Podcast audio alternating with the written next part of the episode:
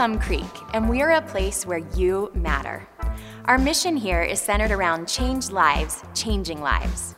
We believe this happens through three relationships intimacy with God, intentionality with family, and influence with others.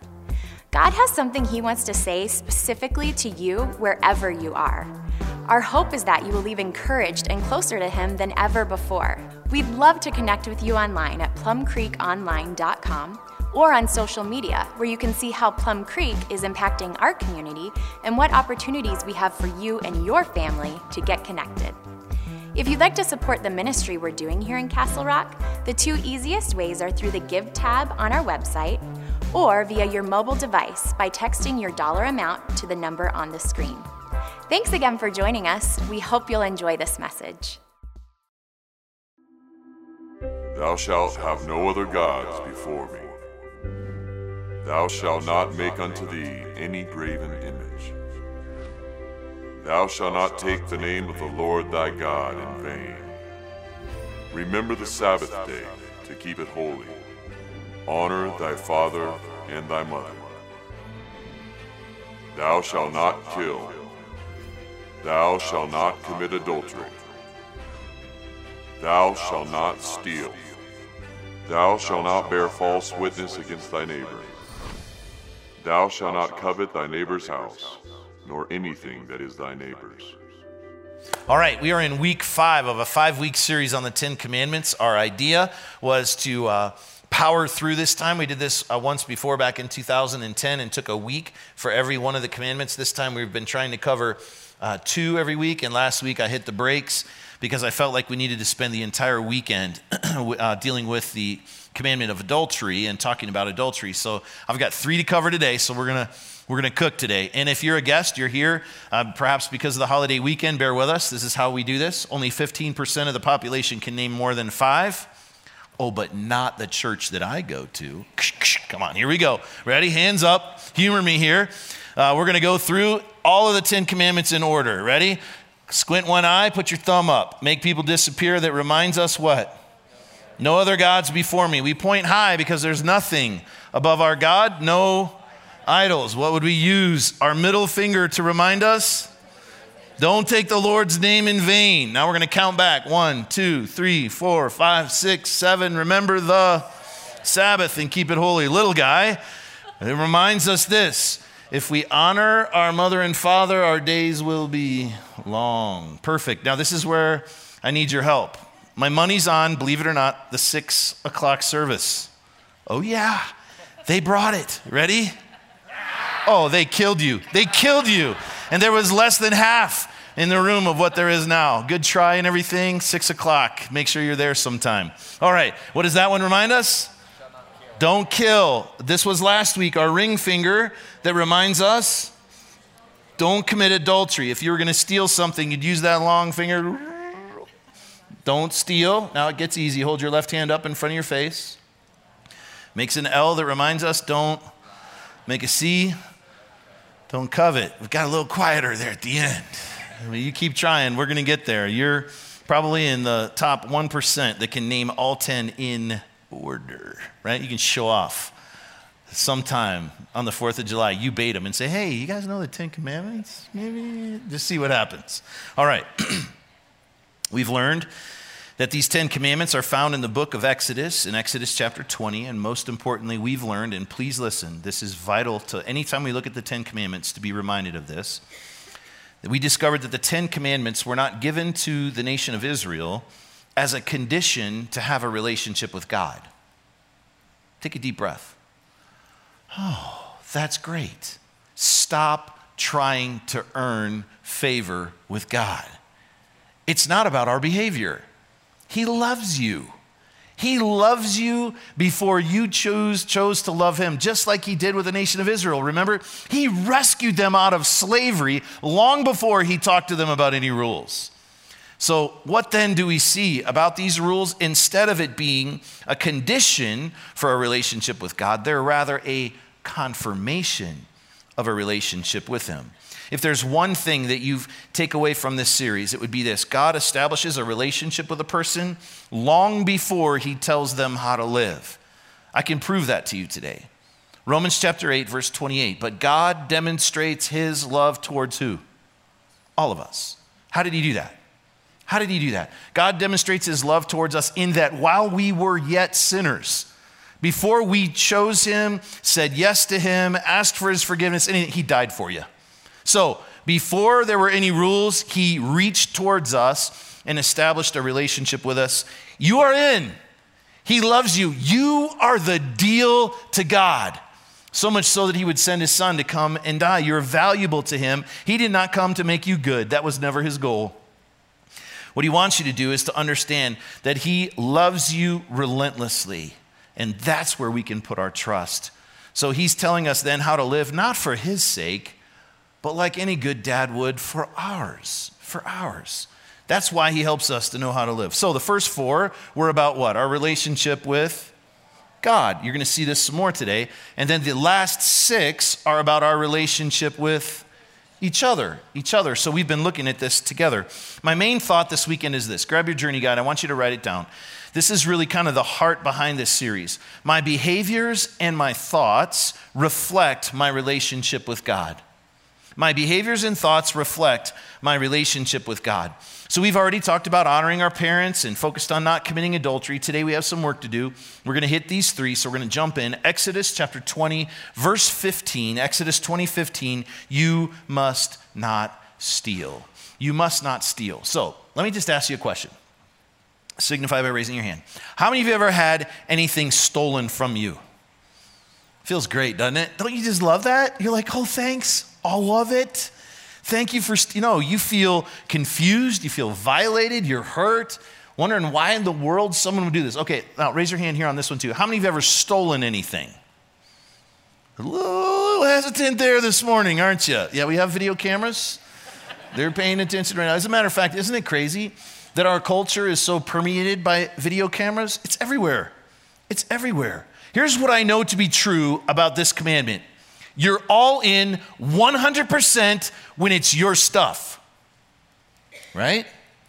But all of a sudden, we start justifying and jockeying a little bit when it comes to other people's stuff. And so it's important for us to talk about this today. Our society knows how to steal. As a matter of fact, you're oblivious when a car alarm goes off anymore. My daughter Megan, she uh, worked at Home Depot and uh, they're very explicit in their training that you're not to chase down thieves, but she saw them all the time. People walk in, grab the cordless drill set that I wish I could have, and walk right out the front door. She's like, hello, hey, I'm right here. They just keep right on going. I have friends that are in the trades and running big businesses, doing stuff down in Denver and like building buildings and stuff. Just part of the cost of doing business is replacing your tools on a pretty regular basis because somebody jacks your tools and walks off with them. Here's what I was thinking today Who do you think pays because we live in a culture that steals? Do you think uh, Home Depot ups the cost a little bit to cover some of the th- items that get stolen? How about our contractors that just the opportunity to do business requires that you have to buy? Who do you think's buying the new tools when that happens? They've got to build that in somewhere.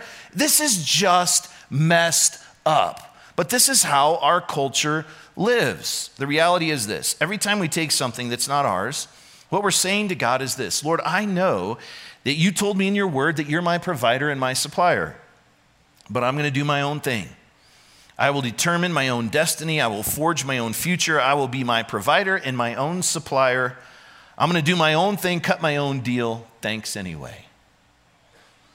See, we have to be so careful here because we know you don't have to crack a safe pick a pocket, hold up a bank, or be a thief to steal, do you? It happens in all kinds of ways. As a matter of fact, this week I was thinking about this. So when we talk about stealing, we, this is the eighth commandment. and if you've broken any of the, of the first seven, you broke eight. I was thinking about it this week. If you broke the first commandment, you've stolen from God the honor that only He is due. If you broke the second commandment, you stole from God the worship that only He is due. If you broke the third commandment, you've stolen from God the dignity that He is due. If you broke the fourth commandment, you stole him, from Him a day that belongs to Him. If you've broken the fifth commandment, you've stolen from your parents the respect that God requires and demands that we give to them. The sixth commandment, if you broke the sixth commandment, you've stolen either another person's life or another person's reputation, because remember, we talked about how we can kill with our mouth.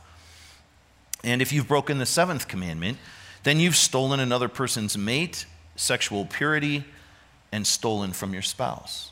And that's something. See, the problem is in our culture, we have a completely different attitude towards stealing. Every day, there's between 1 and 1.2 million incidences of shoplifting. Every day. So if you do the math, they tell us this that add, this adds up to somewhere between $19,000 and $25,000 stolen every minute. That is crazy. Now, I don't know if you do this or not. We have cameras watching our parking lot now. Do you know why? Somebody horked a church trailer. They actually they've stolen both. Dan found one one time at a at a uh, at a uh, hotel here in town. Someone stole our trailer, and I'm thinking to myself, that's just bad juju, dude. Like you steal from God, you better watch. You better be on high alert because He's coming, right? Reality is, anytime we steal, that's bad juju because God tells us, don't be doing that. Don't take stuff that doesn't belong to you. So let me give you a couple of examples that oftentimes get overlooked. Let's just say the clerk or the teller at the bank accidentally gives you a 20 instead of a 10, and you keep it. The Lord provided, right? No, no, that's not the way that works. You fudge on your taxes. You play solitaire on the clock at work. Don't, don't work to your full potential. You go to a restaurant and your wife orders the buffet and you get a Coke and you both eat. Yeah, you laugh. We've all seen it or maybe done it, right? Or listen, students, you cheat on a test. There's all kinds of ways for us to steal, but we have to know that God always sees. He always sees. He knows what's going on. He's watching. You can't take anything that doesn't belong to you that God isn't aware of. So I wonder today, are you taking stuff that doesn't belong to you? Very quickly, take a look at this verse. Write it down, Ephesians 4:28. Ephesians 4:28. Paul is challenging us, and he's got this first sentence that's just amazing. He says this. Sounds exactly like what mom would say. If you're a thief, what's the second part? There it is. Quit stealing. Now, watch how this works. Instead, use your hands for good, hard work. There's no substitute for this. Don't take a shortcut. Work hard. And then you're going to appreciate what you have differently. And you're also going to appreciate what other people have worked hard to have. And then look at number two. So you work hard. Look at the second thing. What do you do? Give generously to others in need. I'm going to talk about that some more in just a second. So, again, our main thought is that my behaviors and your behaviors are, and our thoughts reflect our relationship with God. How does that play out in our life? Well, we just live different and we don't steal. That's one of the ways.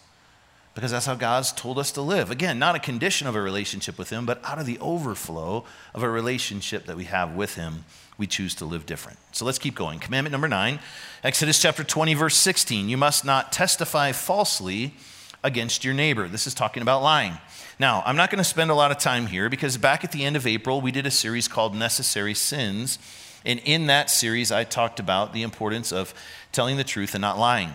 So you could hop on our website, and if you'll go back to April and take a look at the series, Necessary Sins, it was the first weekend in that series that I talked about the importance of telling the truth. But let me just give you just a couple quick details. We have a, this is an epidemic in our culture today. Remember, I shared with you that on average, women lie three times a day. And women, do you remember, do you remember ladies, how, how often men lie? Six times a day. This is a problem. This is a problem. It's not okay. We need to be truthful. Multiple places where we lie. We can lie to others, we can lie to God, and we can lie to ourselves. And so the challenge for all of us is to be truth tellers because the truth, what does it do? It sets us free. It sets us free. Again, main thought today my behaviors and thoughts reflect my relationship with God. How does this play out in our life? We tell the truth, we don't lie. That's a reflection of our relationship with God. People will see Jesus in us. And trust me, if you don't steal and don't lie, you're going to stand out in our world. That's crazy, but it's true. So, this will show people that we have a relationship with Him. So now hold your hand up, make a C in front of you. What does that last one remind us? Don't covet. What is that all about? Let's move to this last commandment because this is a tough one. This is, um, you know, I love, I believe with all my heart that God started where He needed to start on purpose and He ends where He wanted to end on purpose with this list. And so we talked about the importance of our relationship with God, and now this one has little pieces that um, will imp- impact and affect our lives up and down the line if we're not careful. and so when he talks about this coveting thing, it's an interesting one because it's right here. Well, you can't tell, but the person next to you right now might be, might be violating this commandment because it happens in our minds and in our hearts. What does it mean to covet? It stands out because this really, this is one that just means to strongly desire something. So look how God challenges us in Exodus 20, 17. This is how he said it. You must not covet your neighbor's house. You must not covet your neighbor's wife, male or female servant, ox or donkey, or anything else that belongs to your neighbor. Have any of you ever coveted an ox? By the way, I was just. How many of you ever coveted a car, though? Oh, sure. Of course. See, this one's tricky, guys. It's tricky. And I would venture to guess that every single one of us have coveted something probably last week. Highly likely. To strongly desire. It means to lust after something, to want something so bad that you can't stop thinking about it. So we can lust after things that really then begin to affect our relationships, our relationship with God and our relationship with other people. This is kind of a next level thing. God's saying, listen, it's not just about what you do, but it's also how you think. It's how you think. So it was 1965. The song literally came to guitarist Keith Richards in the middle of the night, and he woke up and he recorded it on a cassette tape player. If you don't know what that is, you need to talk to your parents later. Remember? High speed dubbing. Made your own mixtape, didn't you? oh, yeah. Oh, the good old days. Three weeks later, the Rolling Stones recorded that song, and it became their number one hit both in the UK and in the United States. It became their launching pad to fame. Rolling Stone magazine, as a matter of fact, once wrote that it was number two on the top list of the 500 greatest songs of all time. So those guys communicated that while they were writing this song, they said that at the time it just expressed their frustration with the consumerism and commercialism that he found in the United States. I can't get no.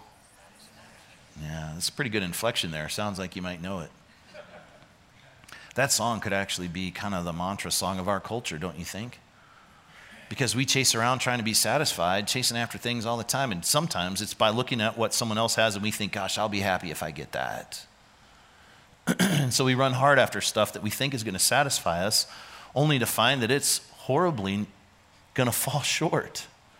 Things can't satisfy us. In 52 years, nothing's changed. Maybe it's even worse. You see, the problem with coveting begins when you are dissatisfied with what you have. And then you begin to compare yourself to other people. And then it moves to jealousy of what others have. And then you become obsessed. You want, with, you want what they have, and then you just kind of sell out and do whatever it takes to have it as well. And this is a disease, it's a disease of the soul. It's going to impact your relationships, your marriage, your children, your other relationships. It's going to kill your finances. And I believe social media has made this even a whole lot worse. Don't you think anybody that posts a picture of anything they buy should also have to post their debt to income ratio? Wouldn't that change things a little bit? Because nobody ever is honest about like their credit card bill. Like, let me show you my bill and the TV I bought, you know? Like that just it doesn't make sense. But yet we see that stuff and we're like, oh, I want to try and keep up. Man, I want what they have. It looks like that would bring happiness. This is one of the most deceptive sins that people commit Francis Xavier, the famous Roman Catholic priest and missionary, was talking about this. I read this this week. And he had heard many confessions in his lifetime. And he said this As an older man, I have listened to thousands of confessions, and I have yet to hear one person confess the sin of coveting. He says, It's what I call the stealth sin.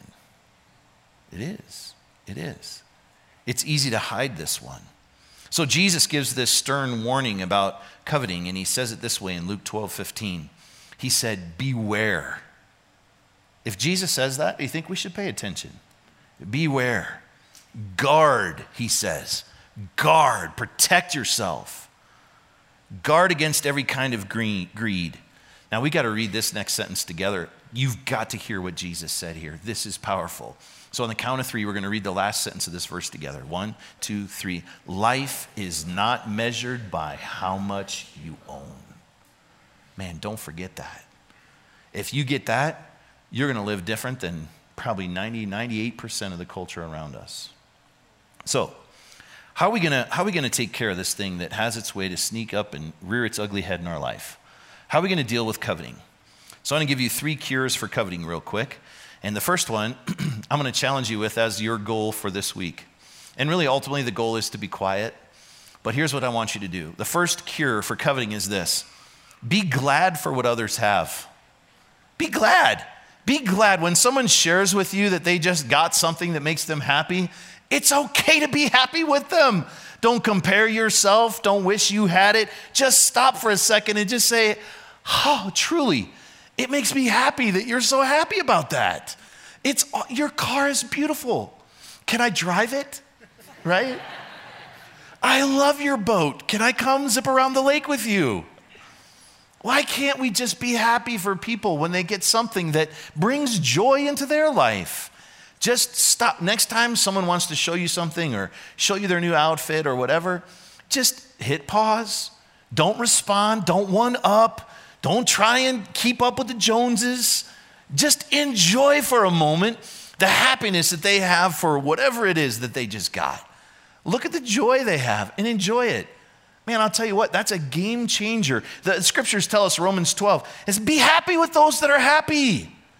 It's good to do. So if there's a way for us to be glad for what others have, I think it's a game changer. Number two, you want to combat uh, this coveting, this is a cure right here. Here's what we need to do. Number two, be grateful for what you have. Be grateful for what you have. This is one of the reasons why I, I love when my kids go on mission trips to uh, areas of the world where they're able to see that not everybody lives like they do. to be able to see a family of six or seven living in a 10 by 10 shanty with a tin roof kind of makes you appreciate what you have back home. To be on Malapascua where there is no car, that if you have any resource at all, you have a motorbike and you drive around on dirt roads. If you're going to go out on the ocean, you go out on an ocean in a boat that someone made by hand. It's a whole different culture. When you get a chance to help serve in a feeding line, the children that we're helping to feed through our sponsorship program, and you see that for some of those children, the parents come in with tears in their eyes, say, Thank you, because my kid wouldn't have eaten today if you guys hadn't done this. And we complain about eating leftovers. Think about it. It's a big deal. It's a matter of perspective. It's like one man said, I cried because I had no shoes until I saw another man who had no feet. See, it's perspective last night, I had a great reminder of this. Beth and I uh, went to some friends of ours' house, uh, the Gallows. You guys probably have seen them around here. They're the co chairs of our capital campaign. Uh, Bud and Kathy. Kathy just had a birthday, and so Bud surprised her, which is amazing because Kathy's like cat like agility, knows everything that's going on everywhere all the time. But he surprised her. It was a fun night. And towards the end, they brought the cake out, as you would expect. And we sang happy birthday uh, to Kathy, and the candles were lit. And um, after we sang Happy Birthday, she was just expressing her appreciation for everyone being there and just the way that God had just worked paths to have people's lives cross, that they could have fullness of life because of family and, and, and Bud and, and Olivia and just her friends and family that were there. It was, it was really special. She was very emotional when she was talking about it. And she said, I just realized that this is like the happiest season of my life. Like, I just, I'm so grateful. And she got done and, and uh, Bud said, You need to make a wish. She said, Oh, yeah. And she stopped and she looked down for a second and she said something I have never heard in my life. She just, you could tell she was thinking and it was emotional. And she lifted her head up and she says, I wish for nothing. She said, I'm happy. I'm content. And I'm grateful. And I thought, I'm back there like, you guys know me. And I'm like, why can't I say that? That was the coolest thing. It'll never sound as good the second time. That really has to come from your heart. But why can't we live like that? Where we're just doggone grateful because we've been so blessed. We have so much to say thank you for. So be glad for what others have. Now, um, and, and be grateful for what you have. This is powerful. Now, the, the third one, you need to write this down. The third one is this be gracious with others who don't have. Guys, this is the anecdote right here. This is game changing. Be gracious with others who don't have. Now, if you're going through a tough time right now, I want you to just write this verse down because this, this one has the, cha- has the potential. It's a principle and a truth that we can stand on. This, is, this will change your life. Proverbs 11 25. The generous will what? Prosper. Those, now listen, if you're worn out, tired, can't keep up, listen to this. Those who refresh others will themselves be refreshed. All right, here's the problem you're just not ready. You're not ready. I've told you this before. God spoke to me about this years ago. You will see a need, no doubt, and then you'll talk yourself right out of helping because you, are not prepared to help. So instead, on the way home from church, go to the ATM and you get a $100 bill, a $50 bill, a $20 bill. Kids, listen, get a $10 bill and you just make an agreement with God right there and you say, That $100 bill is not mine. God, it's yours. And now I'm ready. That 20, that $10 bill is not mine. God, you speak to me. It's yours. We got a deal. You help me to hear you well. When I see a need, I am now prepared. And you just wait. I promise you it will happen. And because you're ready, God's going to use you. And it's the anecdote for this coveting thing. All of a sudden, you're on alert differently, paying attention to where there will be needs around you. Jump in, help out. Listen, the generous will prosper. Does that mean you're going to get a $100 back? No. Something will happen right here that's a, there's no there's no price tag on a prosperous soul. Trust me. It's it, all of a sudden you're not worrying about keeping up and the Joan. You're like that felt so great. Thank you, God that I had a chance to be part of what you wanted to do today just by being prepared and ready. Those who refresh, I promise if you do this, will themselves be refreshed. So, how are we going to end this amazing series on this great list? Let's wrap up this series this way. This is part of the foundation that we stand on as a church. There are two passages of scripture. One's called the Great Commandment, and one's called the Great Commission. And we've built our philosophy of ministry and our mission behind that. You know what we talk about? Changed lives, changing lives, right? How do we do that? Focusing in, intimacy with God, intentionality with family, and influence on others. One of the passages of Scripture that that whole thing has come out of is this one that I want to read to you today. You're likely very familiar with it. But see, the problem is that we have a tendency to overcomplicate, and Jesus simplified. So he was one day uh, interacting with a bunch of teachers of the law, and they were trying to trick him, and they said this, which is the greatest commandment? And, and he summarized the 10 in a very powerful way. Matthew chapter 22, verse 37 You must love the Lord your God with all your heart, all your soul, and all your mind. Let's pause there for a second. What are the first four dealing with? A relationship with God. So he said, Listen, I'm going to summarize and encapsulate this well. The first thing you need to do, don't overcomplicate it. Love God. And then watch what he says here in, in verse 39. He says, A second is equally important. The other six, what did they deal with? Relationships with others. He says this love your neighbor as yourself. We overcomplicate it. Listen, love God all in, love God. And then you treat other people the way you want to be treated, and you love them with God's love. And look what Jesus said. Look what he said. The entire law and all the demands of the prophets are based on these two commandments. You do that, and you'll be good. Love him and love people. In this one amazing statement, Jesus took the revered Ten Commandments and boiled them down to two knowing that if we could take care of following two, and it's true, isn't it? the rest of the heart of the Bible would be covered very, very well. So, listen, me and you tend to overcomplicate this. And uh, I know it's a lot easier said than done, but let's keep it simple. Love God and love others. God will be pleased. And out of the overflow of our hearts, not out of a condition for a relationship with Him, but out of a confirmation of the relationship we're already in, you see, then your behaviors and my behaviors, your thoughts and my thoughts, then reflect our relationship with God. So I want to take communion together today. So that's what we're going to do. Our ushers are going to come forward and they're going to help us distribute the elements. We practice open communion, which means it's not about church membership because we don't even do that. It's about your personal relationship with the Lord. So, for those of you that have a, a personal relationship with the Lord, grab the communion elements and will you just hold them for a second? because this series, it's been a good one. I enjoy talking through uh, these commandments.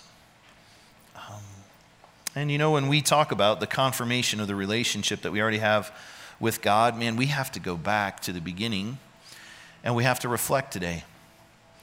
And see, the thing that becomes the motivation for the different way that we live, listen, look here, guys, it's right here. And that's why we got to be reminded of this, because we've heard it so often that it isn't the motivation that it should be sometimes. So, not a condition of a relationship, but a confirmation, right here, confirmation of this relationship was that he reached towards you and me long before we ever said yes to him. And his body was broken and his blood was shed. Thank God. Because you and I both fall woefully short of his lists, don't we? But he says, listen, hit the brakes, keep it simple, love God and love people. And we do that different when we understand how much he loved us, and then we just want to go do it his way. So today, I want you to think about these Ten Commandments. Over the last five weeks, we've talked about having nothing in his place. We've talked about the importance of not worshiping anything but him. We've talked about not taking the Lord's name in vain. Can I challenge you with a thought there? Don't say God spoke to me unless he spoke to you. Don't misuse his name. Don't use his name to get leverage. And watch your mouth. Honor him with the way you talk. The Sabbath, you know, it's an interesting one because in the created order, when he created, he took six days to create, didn't he? And then he taught us something so important. You see, the creation, the creating wasn't done until he rested. He created rest on purpose. He's like, take a deep breath. And you know what he said? It is good. It is good. This is a great weekend for you to be reminded of that slow down. Be grateful. Be grateful for what He's given you. Be grateful for His creation around you. Slow down and give Him the honor that He's due. Don't kill. In word or deed, don't kill. Hey, you know what? This whole valley would be different if Plum Creek was known as a church that just champion marriage everywhere. Will you be all in for that? First of all, for your own. If you're not married, being prepared. Should God open the door for that? And then with the friends that you know, just champion marriage. You're all in to help marriage be what God wants it to be by helping others to get there too. And then listen, we don't take stuff that's not ours. And we're going to live truthful because the truth sets us free. And then, you know what? Contentment, right? Instead of coveting. We'll be different. Will you bow your head for just a second? Can you thank God for what He's done for you? You hold it in your hand, it's a symbol. His body's broken, His blood was shed. If we live grateful for that, all the rest of this gets way easier. So, in your own words, will you just take a second and thank Him?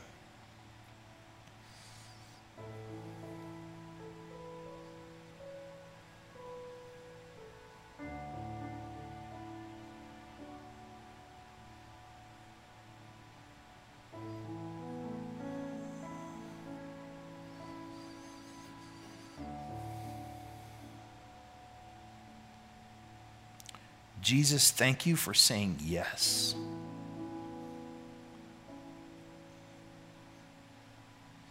Thank you for coming after us before we even got close to saying yes to you. Thank you for saying yes to the cross, even knowing that it was going to be brutal.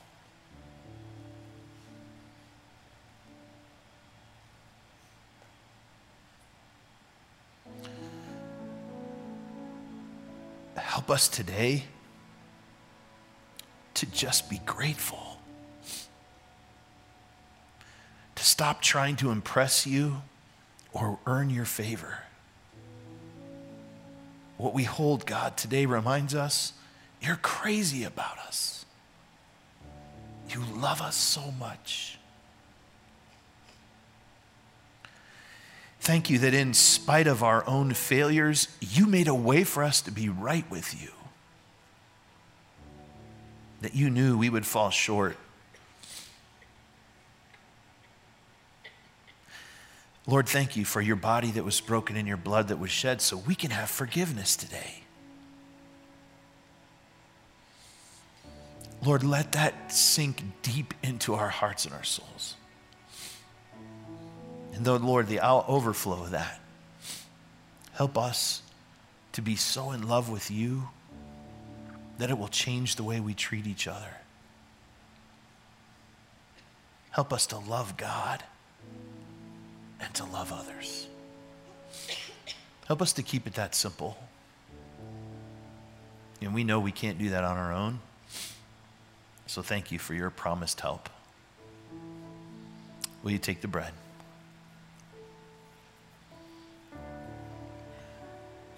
And the cup.